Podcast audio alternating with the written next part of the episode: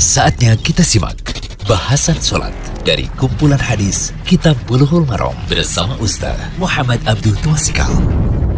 Alhamdulillah, salatu wassalamu ala rasulillah wa ala alihi wa man tabi'ahum bi isan ila yaumiddin Allahumma anfa'na bima alamtana wa alimna ma yanfa'una wa zidna ilma. Kali ini kita berada di audio ke-116 dari pembahasan kitab Bulughul Maram karya Imam Ibnu Hajar al Asqalani dalam bab sifatis sholat kitab sholat sifatis sholat tentang tata cara sholat. Kita sudah sampai kali ini penjelasan doa ketika duduk antara dua sujud.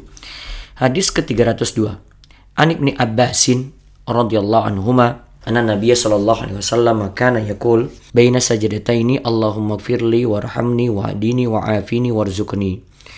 Rawahul arba'atu ila nasaiyah wa lafdhu li Abi Dawud wa al Hakim. Dari Ibnu Abbas radhiyallahu anhuma sesungguhnya Nabi Shallallahu alaihi wasallam biasanya di antara duduk di antara dua sujud beliau membaca Allahumma firli warhamni wahdini wa'afini warzuqni. Ya Allah ampunilah aku, kasihanilah diriku, berilah petunjuk kepadaku, limpahkanlah kesehatan kepadaku dan berilah rezeki kepadaku. Dikeluarkan oleh imam yang empat kecuali An-Nasai. Lafaz hadis ini adalah dari Abu Daud, hadis ini disebutkan oleh Al-Hakim. Dan hadis ini juga disetujui oleh Syekh Abdullah Fauzan. Hadis ini disebutkan oleh Al-Hakim tetapi tidak dikeluarkan oleh Bukhari dan Muslim. Tidak dikeluarkan oleh Imam Bukhari dan Muslim. Nah, faedah bisa kita ambil dari hadis ini yang pertama, doa yang disebutkan dalam hadis dianjurkan dibaca saat duduk antara dua sujud. Yang tadi doanya ya, Allahumma gfirli warhamni wadini wa'afini warzuqni. Terus yang kedua, hendaklah orang yang sholat membaca doa yang maksur ini, yaitu doa yang ada riwayat ini. ya. Jika doa ini ditambahkan dengan permintaan dimasukkan dalam surga, diselamatkan dari neraka, diperbaiki hati dan amal ya, dan doa kemaslahatan untuk kaum muslimin tidaklah mengapa. Kemudian yang ketiga, doa tersebut bisa dibaca sekali atau berulang kali.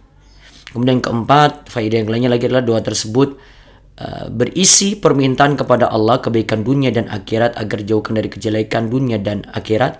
Kemudian ada di situ permintaan rahmat berarti meminta kebaikan.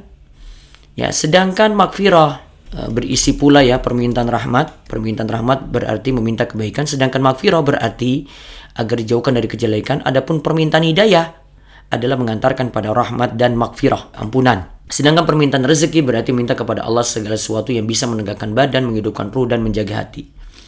Nah lengkapnya arti doanya ikfirli Allahumma gfirli ampunilah aku. Maksudnya adalah agar Allah menutupi dosa, dilindungi dari dosa dan dimaafkan dari dosa dengan karunia dan rahmat dari Allah. Warhamni itu kasihanilah diriku. Maksudnya adalah meminta rahmat kepada Allah yang menunjukkan sempurnanya yang diminta setelah meminta makfirah yaitu ampunan yang menunjukkan dijauhkan dari hal yang dikhawatirkan. Jadi warhamni ini penyempurna. Kita meminta rahmat kebaikan dari Allah setelah sebelumnya minta ampunan. Wahdin berilah petunjuk kepada aku maksudnya adalah minta hidayah berupa hidayah petunjuk serta hidayah taufik dan ilham agar memperoleh ilmu yang bermanfaat dan beramal soleh. Wa'afini limpahkanlah afiyah kepadaku maksudnya adalah minta agar Allah mengangkat penyakit dan musibah jika memang terdapat sakit di badan, maka hendaklah menghadirkan hati ketika membaca doa ini. Namun penyakit yang paling parah adalah penyakit hati berupa syahwat dan syubhat. Syahwat itu pemikiran sesat, subhat itu hawa nafsu menyimpang. Menawar zukni, berilah rezeki kepadaku maksudnya adalah minta kepada Allah segala yang dapat menegakkan agama dan badan. Itu, itu yang dimaksudkan dengan rizki ya. Yang menegakkan agama itu berupa ilmu, iman, dan amal soleh. Yang menegakkan badan itu berupa makanan, minuman, pakaian, dan tempat tinggal hendaklah hamba menghadirkan hati ketika membaca doa ini. Wajuburni. Nah, dalam lafaz yang lainnya juga ada permintaan wajuburni, perbaikilah aku. Maksudnya adalah minta kepada Allah agar diperbaiki keadaan seorang hamba dan agar terhindar dari berbagai macam keburukan. Warfa'ani, tinggikanlah kedudukanku. Maksudnya adalah minta kepada Allah agar mendapatkan kedudukan tinggi dan penyebutan yang baik di dunia serta mendapatkan kedudukan tinggi di akhirat yaitu di surga. Adapun dua ringkasnya ada hadis dari Hudzaifah di mana Nabi SAW membaca ketika duduk antara dua sujud Robbik firli, Robbik firli. Cuma diulang saja, ayo wahai Robku ampunilah aku, ayo Robku ampunilah aku. Bacaan yang lainnya juga ada, ada dalam riwayat Ahmad, Robbik firli, warhamni, wajiburni, warfa'ni, warzukni, wahdini. Ada dalam riwayat Tirmidzi, Allahumma gfirli warhamni wajburni wahdini warzuqni. Ada dalam riwayat Ibnu Majah, Rabbighfirli warhamni wajburni warzuqni warfa'ni. Ada dalam riwayat Abu Daud, Allahumma gfirli warhamni wa'afini wahdini warzuqni. Ada dalam riwayat Al-Hakim, Allahumma gfirli warhamni wahdini wa'afini warzuqni. Nah, semua lafaz di atas adalah hadis dari Ibnu Abbas radhiyallahu anhuma dengan berbagai macam lafaz.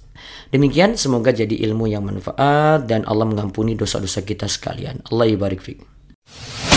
Demikian bahasan sholat dari kumpulan hadis Kitab Bulughul Maram bersama Ustaz Muhammad Abdul Tuasikal.